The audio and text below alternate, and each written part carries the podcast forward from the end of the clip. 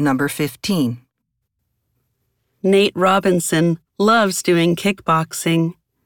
He has been practicing it ever since he was 18. Now, he regularly participates in kickboxing matches. In one recent match, Nate broke his jaw and 2 ribs and lost the fight. He had to stop training for 3 months to let his body heal.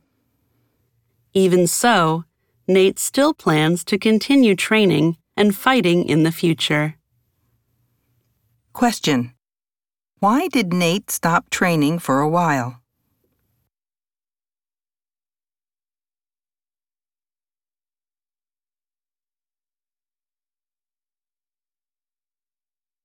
では、時間です。筆記用具を置いて答えの記入をやめてください。